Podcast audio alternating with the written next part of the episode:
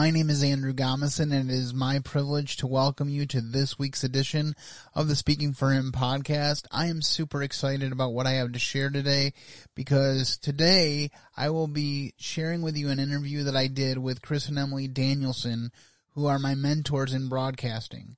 Chris and Emiliee brought me in to WJQ in August of 2011 to be a morning devotionator on their morning show in Zeeland, Michigan.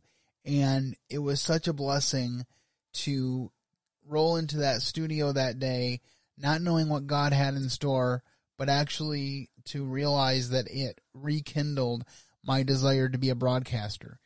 From the time that I was seven years old with my Fisher Price tape recorder all the way through to the time that I went into the JQ studios, my desire to be a broadcaster and to use my mouth to communicate with others has been strong. And I'm so excited to reflect back on almost nine and a half years of podcasting and to thank them for what they poured into me. Chris will allude in the beginning of this interview to how hard he was on me in those early days. And I'm so grateful for that because it's through hard work that you become a success.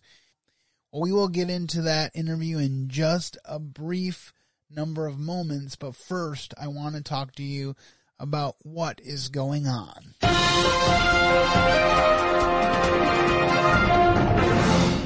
Now, it was revealed during the Super Bowl that Michelle Tafoya, who was a sideline reporter, was retiring from that job in NBC, and I heard some rumblings about what might be next, but here's what Tucker Carlson had to share.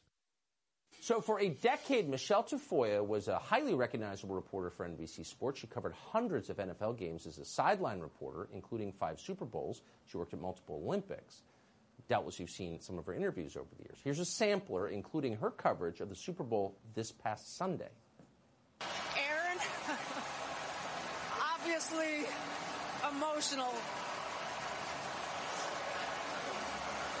What's the immediate feeling you have got right now? I, I'm just so happy. I wanted this so bad. I dreamed this, man.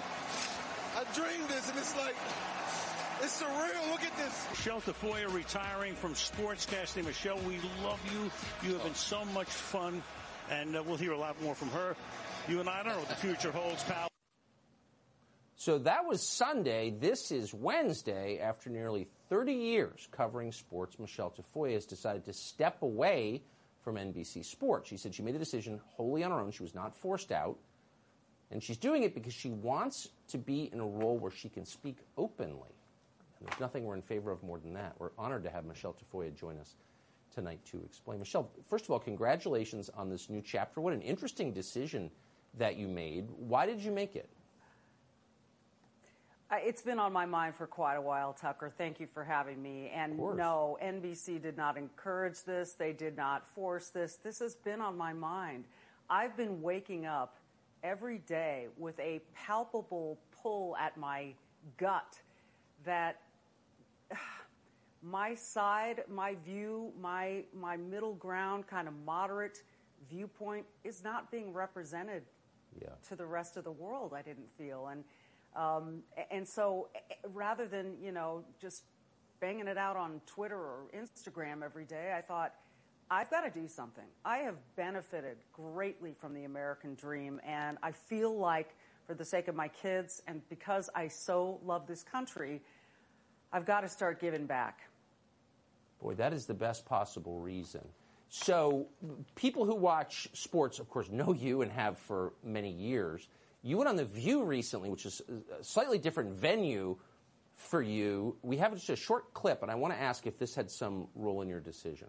Here it is my kids in school, there is a big, big focus on the color of your skin. How and old my are your children? My children are now uh, 16 and 13. Okay, in what it's, way? It's been going on since they were in lower school. Mm-hmm. All right. And it is that there are affinity groups on campus for mm-hmm. my, my, my son's first best friend was a little African American boy. They were in separable. Get to a certain age, they start having what's called an affinity group, which means you go for lunch and pizza with people who look like you.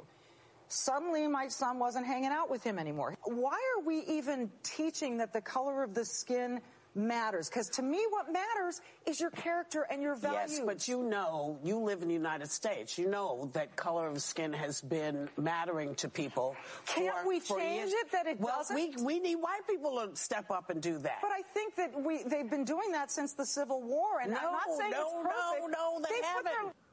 Wow, that was such a such a moderate thing to say, such a sensible thing to say, um, and yet it seemed like such a controversial thing. I thought that was really brave that you said that. What did you think of the reaction? I'm just astonished that we're we're so looking in the rearview mirror and not absorbing the progress that we've made in this country and building on it and recognizing it. Um, I- you know, uh, I don't think a person like Whoopi Goldberg, Goldberg would have had that role 50 years ago. She has that now. I mean, that. I, I, I, we, you and I know, Tucker, we could come up with a million examples.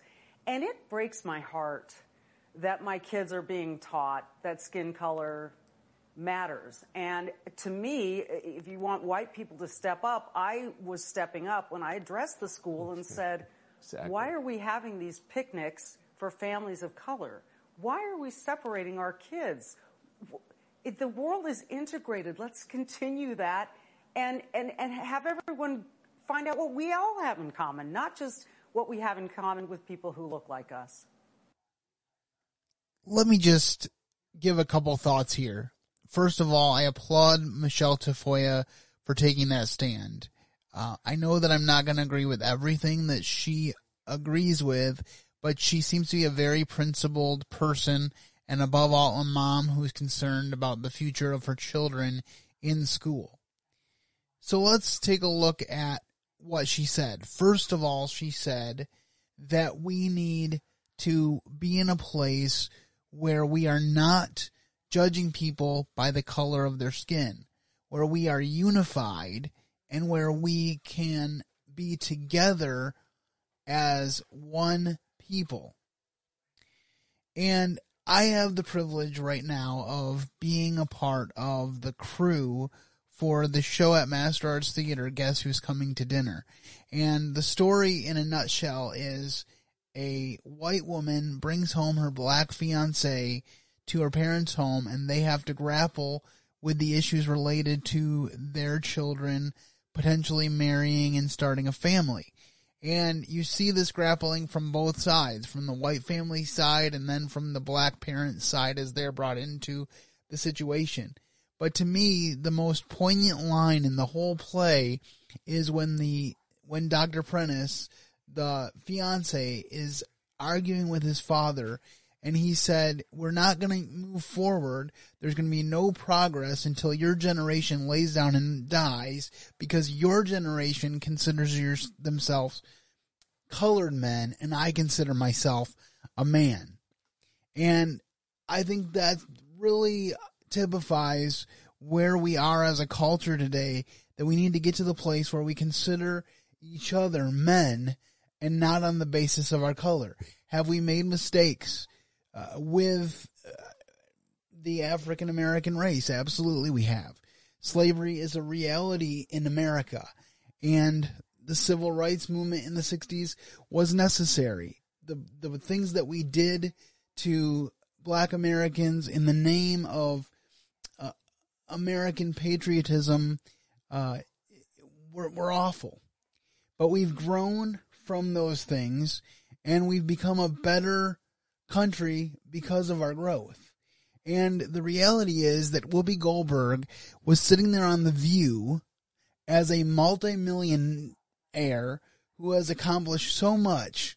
And rather than use her platform to encourage her fellow African Americans how they can succeed and become like her because those are the opportunities that are given in America, she continues to beat the drum that uh, that white supremacy is the rule of law here in the United States.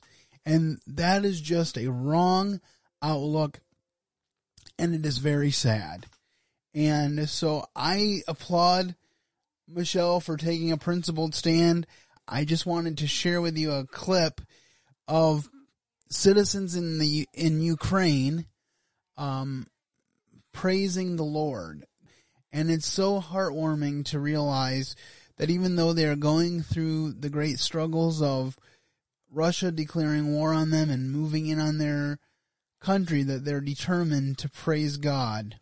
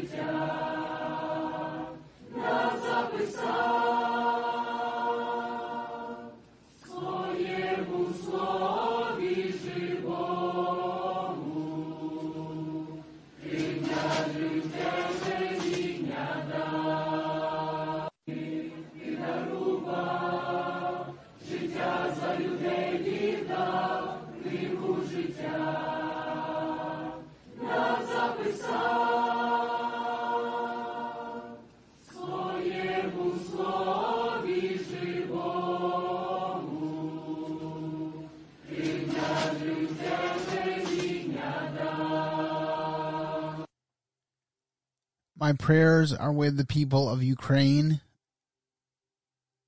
I pray that God will protect you who are believers in Jesus, and I pray that the war against you will end quickly.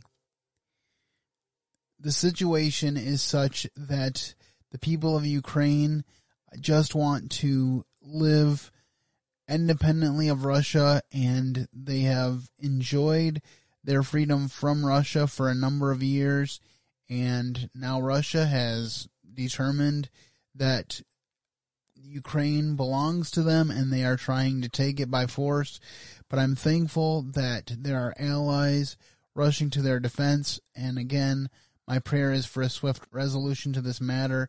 And above all, that no matter what happens, that the name of the Lord will continue to be glorified uh, by the Christians of the region you know, it's often through hardship and difficulty that we are refined as believers. And so, my prayer for the believers of the Ukraine is that they would come out of this stronger than they were before and that they would find God faithful.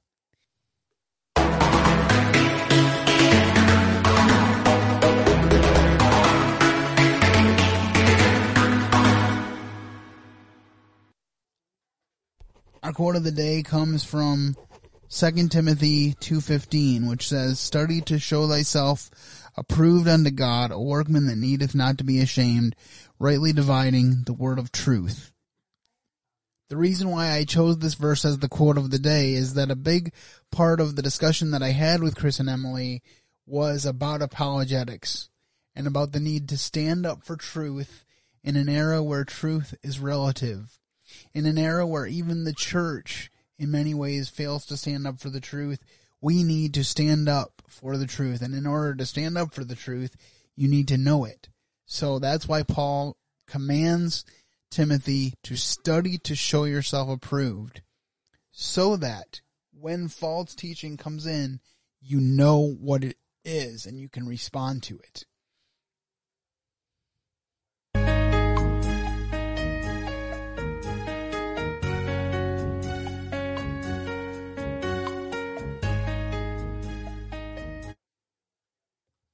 I am privileged today to be joined by Chris and Emiliee Danielson. Uh, anyone who has listened to my podcast for any length of time knows that I credit them for getting me started in this broadcasting thing. And as they will tell you, it is very addicting. Um, but I'm very thankful for both of you guys and the part that you've played in my ministry. So I'm grateful to be able to catch up with you. It's awesome to be here. It really is. And, uh, you know, I just think back to when we met and you had that book out, um, and, and just getting to know you and, and the like-mindedness and the, um, just the love that you have for the Lord and the love that we have for the Lord. It was, it was really, we were very blessed to have God bring you into our lives. So We've got our dogs running around here and there's nothing we can do. I am so proud of you with how your enunciation is and how you are handling the, the MC mic. It's, it's, it's, it's a privilege to watch the growth because I remember the first couple times I was hard on you. I, I, eh, you know, I made you. He's a jerk. You remember that? I mean, I, I stopped you like four times. I was like, dude, you're going to have to enunciate to do this. I know you want to do this, and, you know, and it's, I'm probably not being nice, but you're, and so you actually got teared up one time, and I'm like, you know, there's no crying in baseball. There's no crying behind the mic. And then you just took to it, and you've been pounding on it for years. And I, I got your book, Men of Valor, in my Yes. office. And Yes. when I when I see that, I always think back that you know God used you in our life, and probably more so than what we we've been able to be used in yours. But just hearing you enunciate and do this stuff, it's I don't know. I, I just like watching other broadcasters grow. You know. Well, I appreciate that. It's interesting because when when COVID happened, I was still uh, doing my podcast out of the radio station where we met, uh, Joy 99 in Zeeland, Michigan. And then I was, I was of course not able to get back into the studio. Thought at the time that it was two weeks to slow the spread, as we all know. And so I had three episodes recorded. I was like, well, I can handle a three week hiatus. And then three weeks came and went and nothing was being changed as far as the lockdowns. And I was like, either I keep this going on my own or it, or it drops off. And so I started learning on YouTube how to edit audio and I did a few shows, uh, just with my Audacity recorder. And then from there, I found the RODECaster Pro Complete Podcaster Studio and I've had that for about a year and a half. And so I've been doing all of my editing and production myself. And so I've grown a lot in the last couple of years. That's yeah, so no, that- awesome. you know what what sometimes seems like it's hardship actually god uses for good i think there's a sermon series in there It's really interesting because a lot of people do start a podcast, but it's one thing to start a podcast and a whole nother thing to do a podcast ongoing year in, year out, like you have done successfully, because there is, oh, there's a lot of change involved. Um, there's a lot of, you know, problem solving and how are you going to do this and how you can do that. That a lot of people don't realize that comes with the territory. And so, um, it's good when you see the, those people like you who, who they persevere through it all and they continue on and they, and it becomes really an encouragement to people on, on a, on a very consistent basis. well i've always said that a lot of people can maybe host a show for a day or two Right. and and some people might even be able to do it for a week but do it for 10 years Yeah. and you know have something fresh to say have have new thoughts have have new things all the time and so uh, that's where you know i mean you're coming up on what episode 500 is soon i thought i saw something out there about Yeah, yeah, nine weeks away from episode 500 and about six months from that will be uh 10 year anniversary. So yeah, it's been a Oh, while. wow. man i'm feeling older every Time day. So I've talked a little bit about what I've been up to the last two years since all this craziness started. But how about uh you let us know how have you guys weathered the pandemic and what have you been up to? Ah. well we threw in the towel and moved to kansas I thought maybe you moved to Kansas because you wanted a free trip to Oz. Yeah, no, it's uh, it's it's COVID time to spin the globe. Yeah, and see, what, yeah. see what happens. we had when we were in Michigan, and and uh, the Lord just led us to um, Alabama, and surprisingly, one of my favorite places that we've ever lived is Alabama. It's really it's it's a very different place, and uh, like everything else, where there's stereotypes, they're not true, and so it was it was a really great time. The few years that we spent in Alabama. Well, that is where we were when COVID hit. And man, COVID has changed everything for everybody. It seems to be the jump off point of almost every conversation people have these days. But uh, Chris was in the uh, in the film industry, and I'll let you talk here in a second because it's really your story. But um, Well, you were there for the ride. uh, COVID hit, and all of a sudden, boom! Nobody is making content. Nobody's purchasing content. Nobody wants content. We're all just staying home, and so it was really a time that God used us to go, okay. You got our attention. We're we're getting focused back on you and your will and your plan because we have great plans, but God's plans are so high above ours. And what is it, God, that you want us to do? Because the filmmaking had dried up. And so that long story short, he led us to um, Abilene, Kansas, small town Abilene, rural middle America. And Chris is pastoring a church and it's been an amazing ride since we got here. Well, uh, when Bible Idiots kind of had finished its initial run, we're hoping that it's revived now in 2022. But Bible Idiots kind of finished its initial run, and I just wanted to continue to make Christian films, and just wanted to spend some time away from Christian, you know, radio broadcasting. And uh, we had had a syndicated show on USA Radio Networks. That was our last gig. We also had an internet radio show before station before that called Real Remnant Radio and that kind of plateaued and just kind of hung around and we ended up shutting that down in 2018 but in 2016 i just wanted to bible idiots was out there. I wanted to keep making films. And long story short my work with the robertson family from duck dynasty along with some of the other things i became the president of red sky film studios.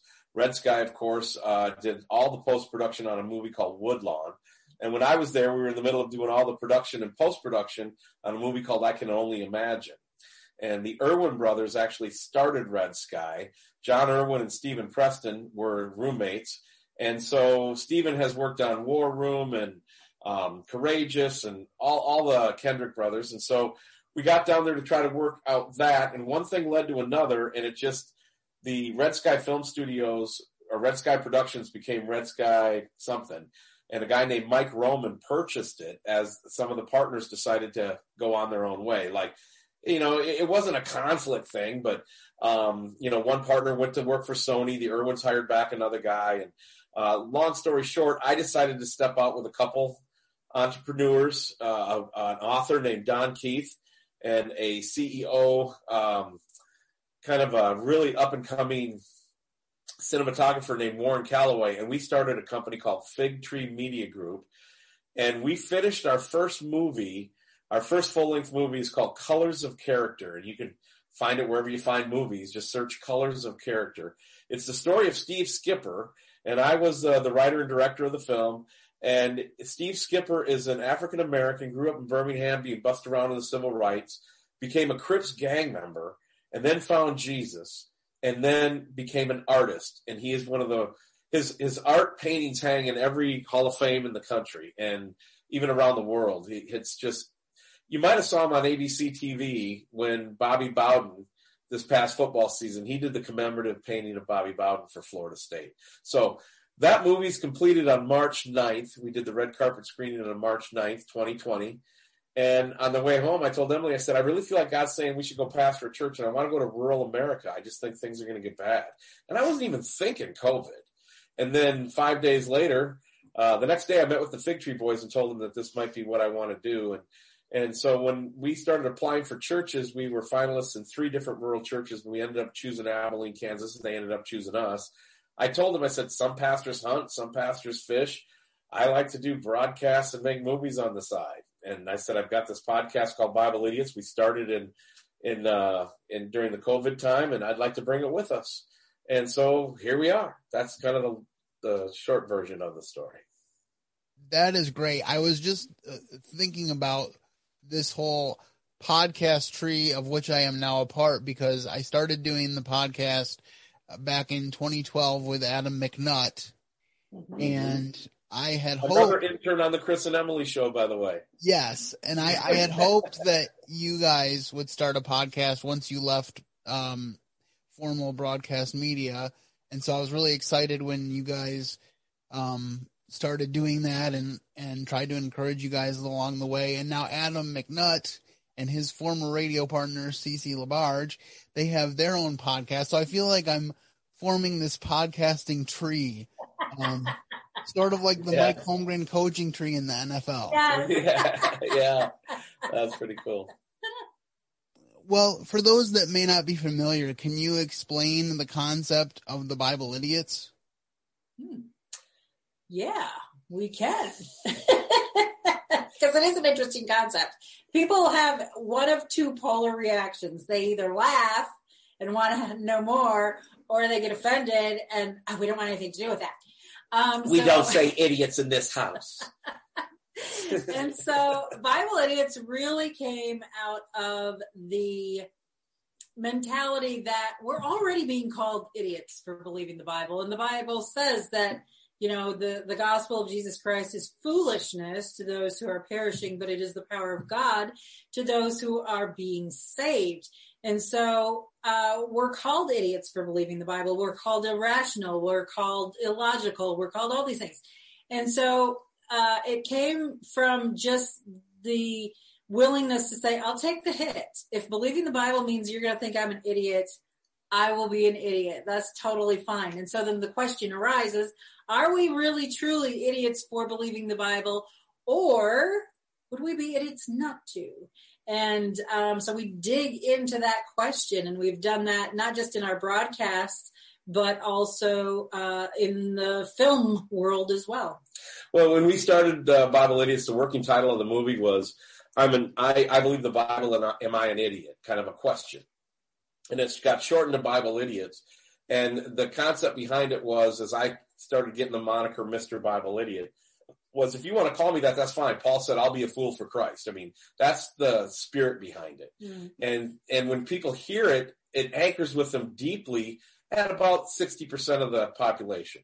There's about 30% of the population that the minute they hear the term Bible idiots, they're repulsed. They don't want nothing to do with it. You know, like homeschool moms in general don't rate very high on Bible idiots during some of the focus grouping that has I happened. I was a homeschool mom. I know, but that's not my Don't insult the homeschool I'm not. I'm just saying.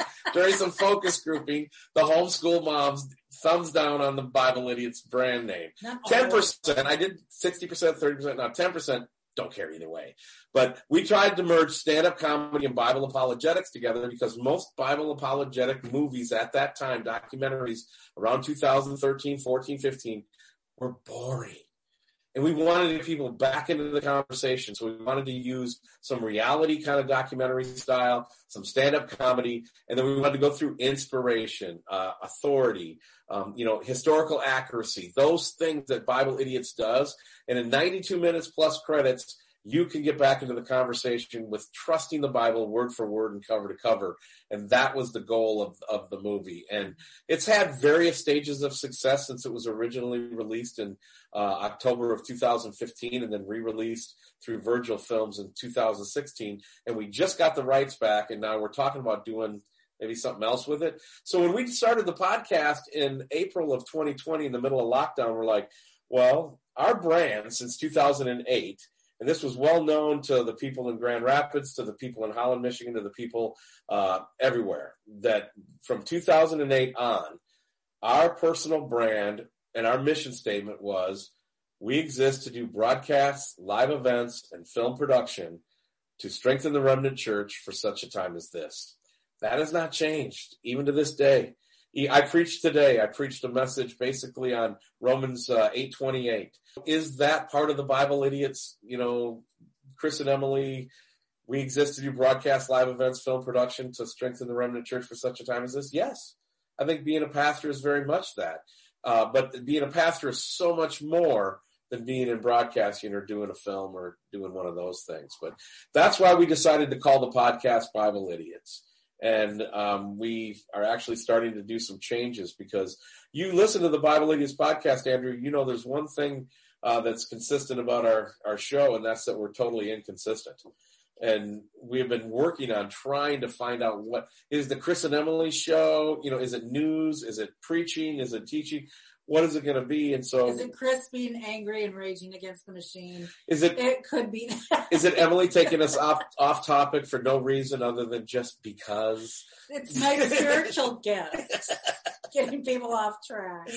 So we are going to take the Bible Idiots podcast and we are going to make it just my teaching, maybe not just me, but just it's a teaching platform. It's going to be a sermon preaching platform. And the Chris and Emiliee show is going to go to a new new banner, probably late spring. But there's a broadcast network that's kind of flirting around with wanting somebody. I'm not going to say who, uh, that would then take the timing of that and uh, would make it hard to do. So we're trying to wait to see God's timing on it. But if nothing happens and there's no real offer for her to do something from our home studio, we're going to relaunch a show called No Apology with Chris and Emiliee. It'll have its all new website. It'll have its own new Podbean distribution, and Bible Idiots will remain our teaching platform. Well, I definitely appreciate the way you guys use comedy to then pivot to serious discussions. So I think there's room for both, and I'm looking forward to getting back to the Chris and Emiliee show because I know when when I first listened to that that you're you're changing the Bible idiots to primarily your teaching. I was a little bit uh, crestfallen because I got to tell you when I first discovered you guys, it was because my brother Simon, my younger brother, was listening to the radio and he said, "There's this husband and wife that are now on WJQ doing the morning show, and they're really funny, but they also talk about really serious things." And so that's when I started listening, and then I emailed you, and the rest is history. But Right. definitely, your your comedy has meant a lot to me over the years. Well, we we we don't want to give up on the Chris and Emiliee show brand, but uh, and we still want to do it. We still exist to do it, but there's only so much bandwidth, and because the Bible Idiots brand, the the term, we we just think that that's where we're going. The the no apology with Chris and Emiliee, what you're talking about, Andrew, what you want to see, that's coming back someday. I would like to say at the end of April um, or before, but the thing is, is here's here's the problem we start that, and then in May, Emiliee gets a, a, a job with a broadcast network, and she now can't do the other show. So then we're on for what six six episodes, and we say goodbye, or we we put it in hiatus again. Well, that's the Bible Idiots podcast journey from April 2020 all the way through to now, where we've just been inconsistent, not knowing how to do it, what to do. You know, she broke her leg and couldn't walk for like 90 days you know, if you listen to the show, you knew that. So, I mean, we've had so many ups and downs in the last year and a half, uh, not just COVID, but just craziness, moving to Kansas, breaking legs, stopping the podcast, restarting the podcast. Did I mention our septic system went out? How about the mold behind the shower of the house we bought in Kansas? Okay, that one, those didn't make it to the podcast yet. So these are, these are exclusives to the Speaking for Him. Yeah, no, they are because there was, there was just too much sadness. Covered in silence. So, um, can you tell me a little bit about how things are going with your church? You pastor Lifehouse Church in Abilene, Kansas, as you mentioned earlier, but talk a little bit about what that's been like. The people are horrible. No, they're no, not. they're not. They're not. The people that we have at our church today are absolutely fantastic. Yeah, it's been going really great. We actually had a church split. Yeah. I know that sounds weird, um, because when you I alienated somebody? Never heard that before, said no one ever. That wasn't you. I know, not this Here was the thing. Uh, we did. We seriously. We went through a church split, and a lot of churches do. Um, every church goes through seasons, seasons of growth, and seasons of trimming back, and seasons of of joy and everything, and then seasons of conflict and so on. Well, we went through a church split, and it was a small church to begin with. Uh, but what we're finding is God's faithfulness because nobody wants to see that happen. And you, and you think about it and you're just like, you, you don't want to see it happen. You just, ugh, it's so counterintuitive to what you think should be. But, um, since that time, man, it really was a pruning because since that time, it has just flourished. And I'm not talking about numbers of people, who, how many people Oh, are the numbers are up. Um, I'm talking about just the, the dead wood had to be cut out in order for those live branches to get the sunshine that they needed to really leaf out and spread and grow. And that's exactly what happened. And God really did it. I mean, it wasn't, you can't point your finger and say, this person did something wrong and therefore yada, yada, yada, yada, yada when you look back, it's like God was the one who took the pruning shears and, and pruned it. And so where we come out of it, um, tired and a little bit beaten up because sin splatters. That's exactly what it does. And we're still feeling negative effects of that split. Um, because that's just the reality of the world. But when you have your face set toward the glory of God, you see the goodness that comes of it. And you put the physical, worldly aspects of everything aside, and you end up just being very thankful for what the Lord has done. So, This church was just a really cool upcoming church. Built a coffee shop, had the espresso shots, and uh, it's a former car dealership that's been converted into a church. And there's a great core group of people. The previous pastor had some major issues that was causing uh, a lot of people to want to leave the church and did leave the church. So he resigns in lieu of termination, and now they're searching for a new pastor. And that's how I got into the mix. Now they're in the middle of COVID. So right in the middle of COVID, during the lockdowns and everything, that's when we did our Zoom calls, and then Emiliee and I masked up and made a trip out to Kansas to see them and meet them and talk to them. And then we moved here in July, right in the middle of of, of still the, the the heat of the pandemic. I look at kind of like from March to June, and we right at the tail end of that when we knew, you know, we could move around a little bit. I mean, even when we got here in Kansas, people were wearing masks, but not all the time.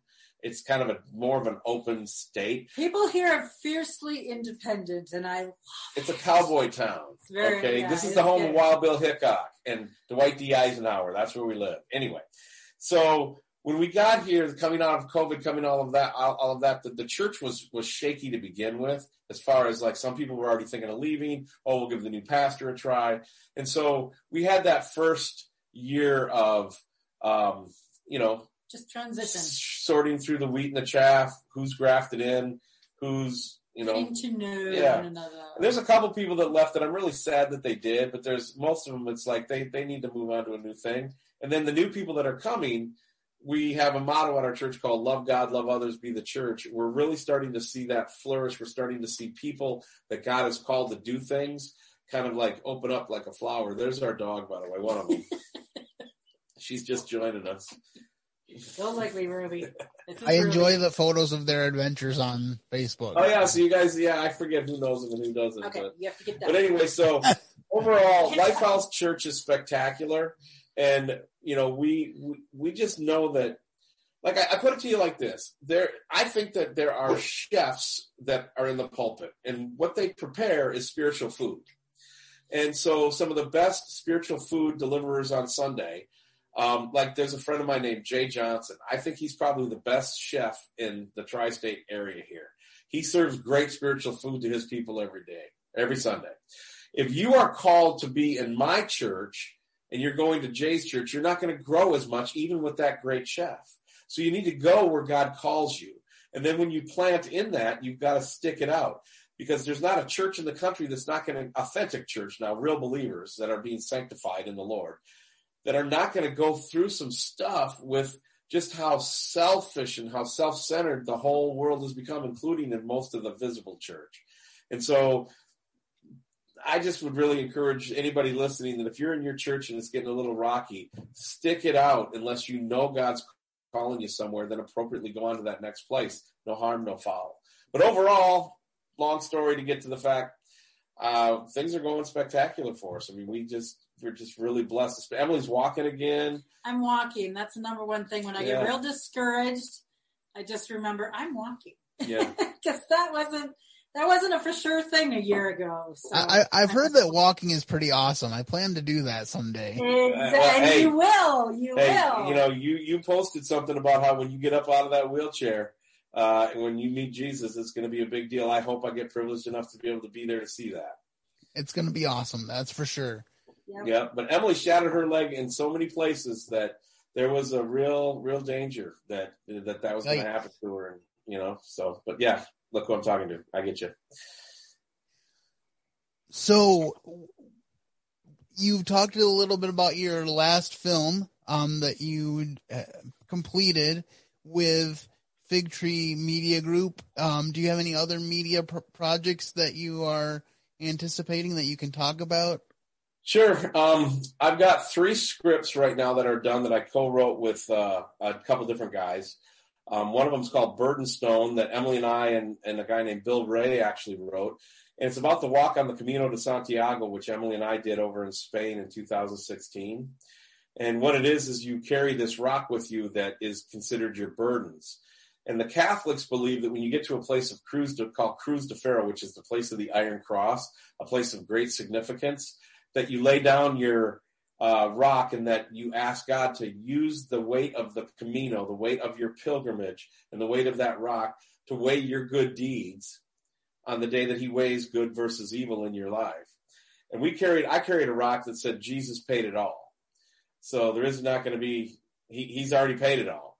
So I had a chance to witness and testify and just journal about 21 different people. Me and a guy named Bill Ray and Emiliee, we co-wrote this script called Burden Stone because that's what it's called. It's called Carrying Your Burden Stone. And that actually, uh, Andrew won the 2017 International Film Screenwriters Grand Prize. It was, we got writer credits in Hollywood now or something. So that's a project I would love to be a part of if it ever gets picked up. We've been close on having that thing picked up like three different times. Another thing that COVID killed that may never uh, rebound. Another script that we wrote is the life story of Earl Smith, and a lot of people don't know about Earl Smith, but um, Earl actually defused two live nuclear bombs that went down in a Broken Arrow event in 1961. It was classified for 50 years and just got unclassified, and there's so much to that story. It's just one of the most incredible stories. And we finished that script about a year ago, and that's been out there shopping. On the documentary front, um, we would like to do a discipleship type documentary, like the way Bible Idiots is apologetic. I'd like to do one about discipleship and actually talk about the authenticness of the different rhythms of discipleship and how we can disciple each other. How much we've discipled you on the front end, Andrew, and then how you've had disciple us on the back end. You know, I mean, it's it's it's kind of a a really cool thing, and we'd like to do that from the Prairie Lands, and then to do another comedy documentary I'd like to do a documentary about stand up, clean stand up comedy and what that means to the Christian community to be able to laugh. Both of those have distribution behind them. They have a prospectus that's being pitched right now. And guess what? No money. no production budget as of yet. We still need investors to come along or a studio to pick it up. And again, I'm I'm happy pastoring the church, so we're just going to kind of roll along and see what happens. Well, that's the thing about content creators. We're always trying to figure out what the next great piece of content uh, that we come up with is. I had the privilege, another blessing that the pandemic brought me was the ability to convert the Pilgrim's Progress into a multi voice readers theater because all of my local community theater friends were not able to get on stage. So I asked them to join me to do a Zoom reading of the entire book of the Pilgrim's Progress. Wow. So I didn't even know that. I didn't so know you were doing that. I released that as a 10 part episode of my podcast this past year in okay. early 2021, and it turned out really well. Um, and I'd like to do, out of touch I am. I'd like to do more of that, but people are much more busy now with yeah. being able to get out of their houses. So, so that was just a key time in in history, yeah. I suppose, and another thing where God made a blessing out of what seemed like a horrible time because exactly when I was in my when I was going through it and I was in my house for 86 straight days from Friday, March 13th, 2020 to uh, eight, uh, June 26th, 2020 or 28th, whatever that was. Yeah. Every morning I just had to get up and keep telling myself, uh, be still and know that I am God because if you had told me that I was gonna be 86 days in my house, I would have told you you were crazy because I wouldn't have been able Wow. to handle it. But if you take it day by day, it's much easier. Exactly. And that, my friend, is easier said than actually done. Yep. It's definitely different talking about it having the practical experience than talking about it beforehand. Exactly. Yeah. Yeah. Exactly. Hey, I did this. Let me tell you how bad it was. Let me tell you how, let me tell you how good it came out. Yeah. That's much better than trying to talk about Bible people doing stuff, and we should all have that same, you know, it doesn't work like that all the time. Right.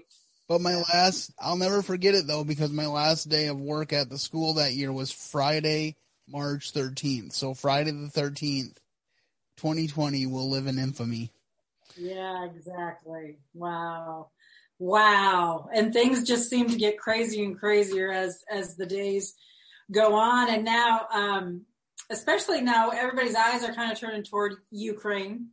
Uh, while the Ukraine is facing their battles, Israel is is being attacked by I can't even remember what country it is. I was it Iran? Iran. Iran. Iran's lobbed a few things. They've Israel. lobbed a few things and so on. And, you know, there's the times are so uncertain and it's so easy for fear, discouragement, isolation, things like that to just mount inside a person.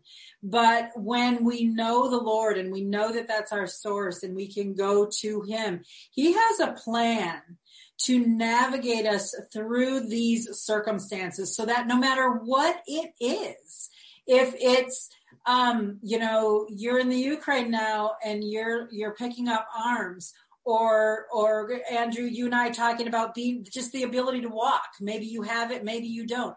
But you're going through these um, mind altering difficulties but in the midst of it, when the Lord is with us, we can find blessing. You know, there's video of these people uh, gathering together in the Ukraine and they're singing praises to Jesus.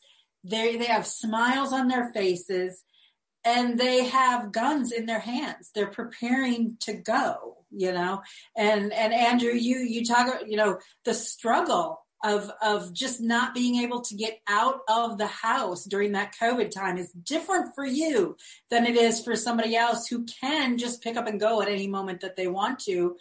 Um, but you can have that joy, you can have that peace, even when it seems like extraordinarily difficult situations. When you know God, when you know He is with you and He will help you navigate physically, spiritually, emotionally through all those trials and all those obstacles.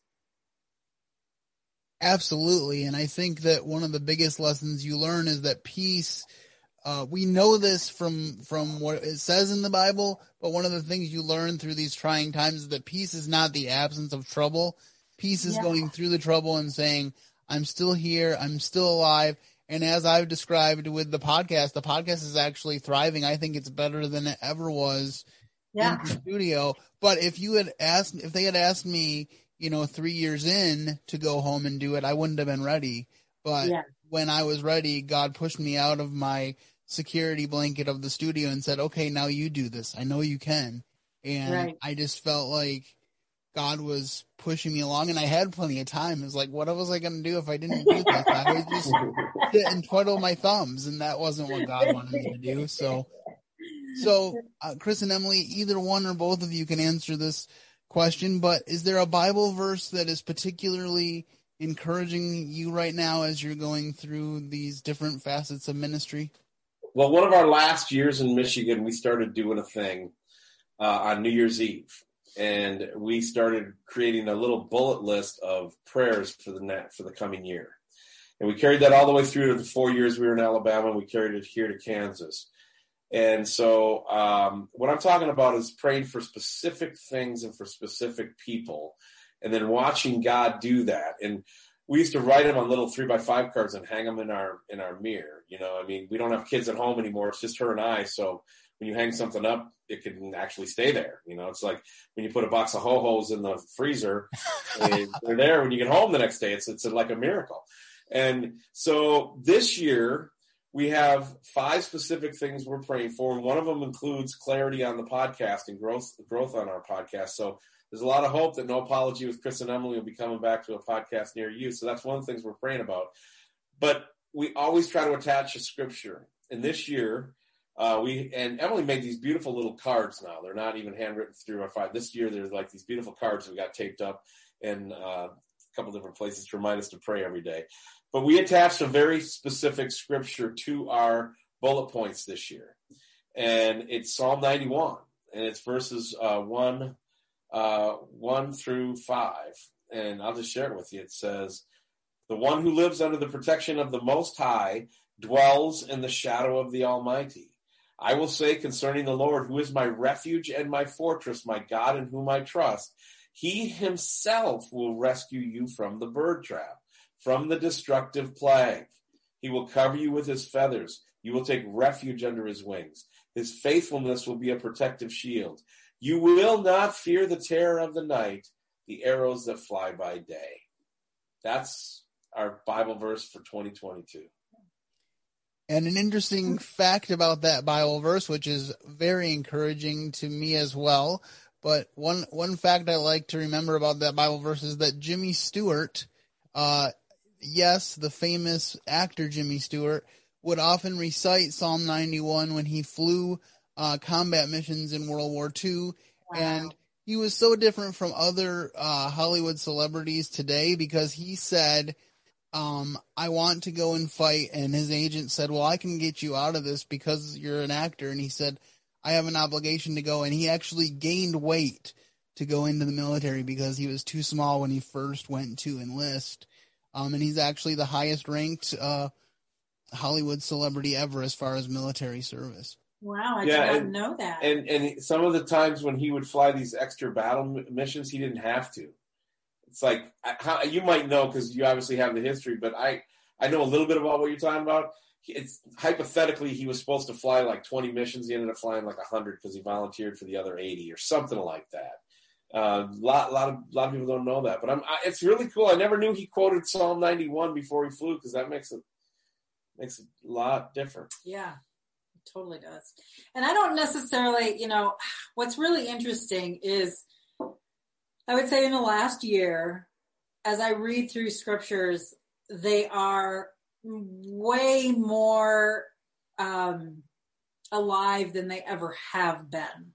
Like, for instance, uh, one verse, this is not my life verse, but it's, it's that verse where it says that evil will be on the hearts of men constantly, continually. And I remember reading that verse, you know, years ago thinking, well, how is that possible? I mean, you know, you get up in the morning and you think, well, I'm going to hug my kids before they go to school. Or, you know, you have these nice thoughts and you just think, you know, how could people be completely void of that stuff? And as I'm reading verses like that today in 2022, I can see it from here. And so the verses that I would read years ago that just seem so over the top and kind of obscure and and almost like, is this just hyperbole or what? I, I, they're becoming very, very, very real. And so, like those negative things or those bad things, those promises of God are becoming very, very real. Those encouragements from the Spirit are becoming very, very real as well. And so I just can't stress enough. And, and, and it doesn't necessarily hit me like when I'm listening to something or going to church or, but when I'm sitting reading God's word at its, at, at face value for my own self and I'm all alone, those words are really now more than ever popping off the page and meaning things more deeply than they ever have before. And I'm seeing them unfold in, in reality around me more than ever. So it's just stressing the importance to people of be in that word because if you are not in God's word, and we may not always have that accessible to us, that can be taken away as well. Having it written on your heart so that when those verses come to mind, you know them. When they come to mind, you that's how you're going to navigate this world that's how god's going to lead you is through the words that he has spoken, they're going to become very, very real and very, very needed in order to navigate this fallen world. And sadly, that's the case even within the church, especially Yeah. today. I know, Chris, you often refer to it as the remnant church uh, versus the, how do you put it, the known church or The visible church or yeah, the visible church versus the remnant church. I actually did a 10, uh, 10 to 12 part series. I'm, I'm blanking on how exactly many episodes I did, but I found this. When you get over eight, your mind blanks out. That, that's. I, I found this uh, video about that was like 12 problems with Joel Osteen. And so I went through, I took an episode to dive into each individual problem because they are heresies that creep into the church. This, this man They is someone that people think preaches the word of God, but Mhm. he says things that are very contrary to the word of God. And when I when I started the series, I said my my goal here is not to simply bash Joel Osteen, but each Right. of these things that I'm talking about are things that are departures from the word of God. So not only do we need to read the word of God uh, because it encourages us and bolsters us for what's ahead, but we also need to know what it says because so many people try to make it say what it doesn't say. Exactly. And the truth is what's going to change lives, encourage others. And the, like we can try to do that in our own strength and it with our own lovely words and so on. But that, that the word of God, it is a sword that just cuts through everything and can get to the heart of whatever somebody's going through and really, um, you know, the, the truth then can penetrate. So knowing the word is so important.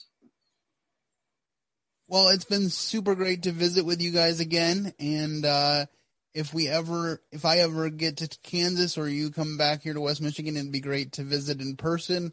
Uh, do you have any final thoughts uh, for the listener before we sign off? I would just say, don't ever talk about how your wife could walk again to your buddy who's stuck in a wheelchair. That's lowbrow. That's lowbrow.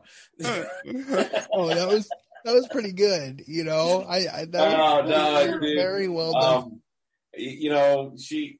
I, I would compare it to your enunciation when you first started doing this. God called you this. You you struggled for a while. You got better and better and better, but you had to work at it. So that's what she's had to do, Right. and that's what I meant by that comment. So please forgive No, me if no, absolutely, absolutely. I, and I think that's something that our culture needs to know, right? Just because something's hard does not mean it's not worth it. You know, a Right. lot of times when Yeah. people are preparing to get married or or they're preparing to be mothers, they people say all these bad things about wait until they get to be this age or wait until it gets this bad and and the implication becomes whether you meant it to be or not, the implication becomes if it's hard work, it's not worth it. Right. And that has permeated our whole culture and it's very sad. Yeah, yeah, it really is because God allows things to come into our life that are difficult and hard to grow us. I mean, there's a reason Jesus was called the man of sorrows. Hello. I mean, we learned, he says he learned obedience through suffering. If Christ, our savior, learned obedience through suffering, how are we supposed to be exempt? You know, and, and just with when you're faced with the reality that, yeah, you may not just walk like you have been walking for the last 50 years. Um, you start thinking things in a very different way. And the end result, like for Chris and I, is we have so because we've we've tasted a little bit of what some of other people have have had to go through that our compassion grows our empathy grows our you, you know and and real and being able to understand other people where they are it grows and so when we go through those trials and tribulations and difficulties we don't have to meet them with rejection and disappointment we can meet them with the expectation that God is going to teach us something and he's going to grow us in a way that we will actually be more Christ-like. And for the answer your question on the prayer request, just pray that God gives us clarity and strength to continue with our calling, which is broadcast, live events, and film production. And the live events for us now is wrapped up completely in our church. Um, there's talk about doing more conference speaking and other things. You know, again, I I don't know. It's it's in God's hands. Um, I don't know. That's gonna be what we say yeah. when we meet the Lord. I, I don't know what we are doing. we, we, tried. You know? Well, there's so many contingencies, right? Because everywhere you go has different regulations, different expectations. So it's really hard to plan something. There's another podcaster that I listen to, Jen Fulwiler, and she's a, a conservative comedian, and she right before the pandemic decided to leave her radio gig um, and pursue co- uh, comedy full time, and then uh, pandemic hits, and she's like, "What am I going to do?" So she started a podcast, as so many other people did. Yeah, and she's yeah. doing that, and she's starting to get back into comedy. But it's like, but it's, you know, she's like, she was learning lessons like that too. Like, did I do the wrong thing because I really felt like God was telling me to do this, and then everything shut down. Right, right. Yeah, yeah. It doesn't always make sense, but God isn't pragmatic where it's like, oh, things are going good, so that means God's happy for me. Uh, things are going hard and difficult. That means I must have made God mad. I mean, that that's just not. or I made a mistake and didn't didn't choose right. And, right. Yeah. I mean, some things are so benign like that. I mean, there's certain things that you know is outside of God's will that people decide to do, and they try to wedge it into God's will.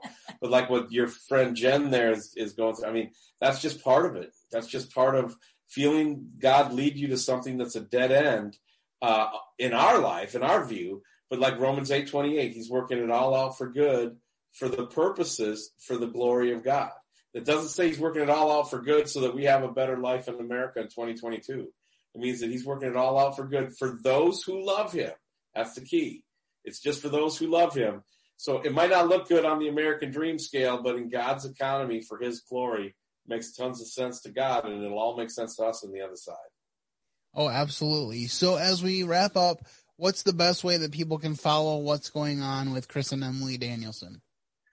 Uh, right now, go to BibleIdiots.com is one, but another way to do it, if you wanted to follow along with the church work and um, you know, particularly the sermons, would go to wherever you get apps. Go to your app store, go to the Google Play Store, and search Lifehouse Church Kansas, and we'll keep you uh, posted on that. Um, again, no apology with Chris and Emiliee is a show that's in concept. Um, but again, like we were just talking about, I mean, there's a million podcasts right now. You know, I mean, there. I just don't feel like the world is jonesing for another one. But there are enough folks like you, Andrew. That this is what warms my heart. That would appreciate us getting on the microphones once a week and doing the Chris and Emiliee style show again. And that's why we're probably going to end up doing it unless uh, another network comes along and takes her away from us. And uh, no, that'll be Jesus. No. no, she'll she'll tie up the home studio six hours a day. We're not going to get another podcast in. Is that like the people who say that they're dating Jesus when they just don't want to have anything to do with him? Jesus is my boyfriend. Yeah, you just described what's exactly wrong with the Christian music industry. Every song, every song is Jesus is my boyfriend. You know, Amazing Grace, my chains are gone. Jesus is my boyfriend. sorry, sorry. Well, it was great to to be with you guys for this interview pleasure, and bro. great to end on a comedic note. I hope you guys have a wonderful week and uh, look forward to sharing this with my listeners. I just want to say a quick thank you again to Chris and Emiliee Danielson for taking the time to sit down with me and discuss what they are doing in ministry and how God has shown himself faithful over the past couple of years. It truly was an enjoyable conversation, and I hope you, my listener, has enjoyed it as well. If you want to follow along with Chris and Emiliee and see what is next for them on their ministerial adventures, you may find them at BibleIdiots.com and just continue to pray that God will open the doors that no man can shut so that they can continue to serve their king through their various ministries, whether it be at Lifehouse Church or through whatever broadcast avenues God gives them. I'm super grateful to have them as co-laborers on this journey that we call the Christian life. And if you have been benefited by this conversation, please share this episode with your family and friends. That's how people find out about speaking for Him. That's about all I have time for this week, but I just want to encourage you to have a great week and keep serving the best of masters. Thank you for listening to today's episode. Your host has been Andrew Gomison, founder of Speaking for Him. For more information on today's show and to leave us comments and voicemails, visit speakingforhim.blogspot.com. You can find Andrew's ministry at speakingforhim.com. That's speaking, the number four, H-I-M. You can also interact with us at facebook.com slash speaking for him and on Twitter at speaking for him. And when you look for us on iTunes and Stitcher, let us know what you think of the podcast by leaving a rating and review.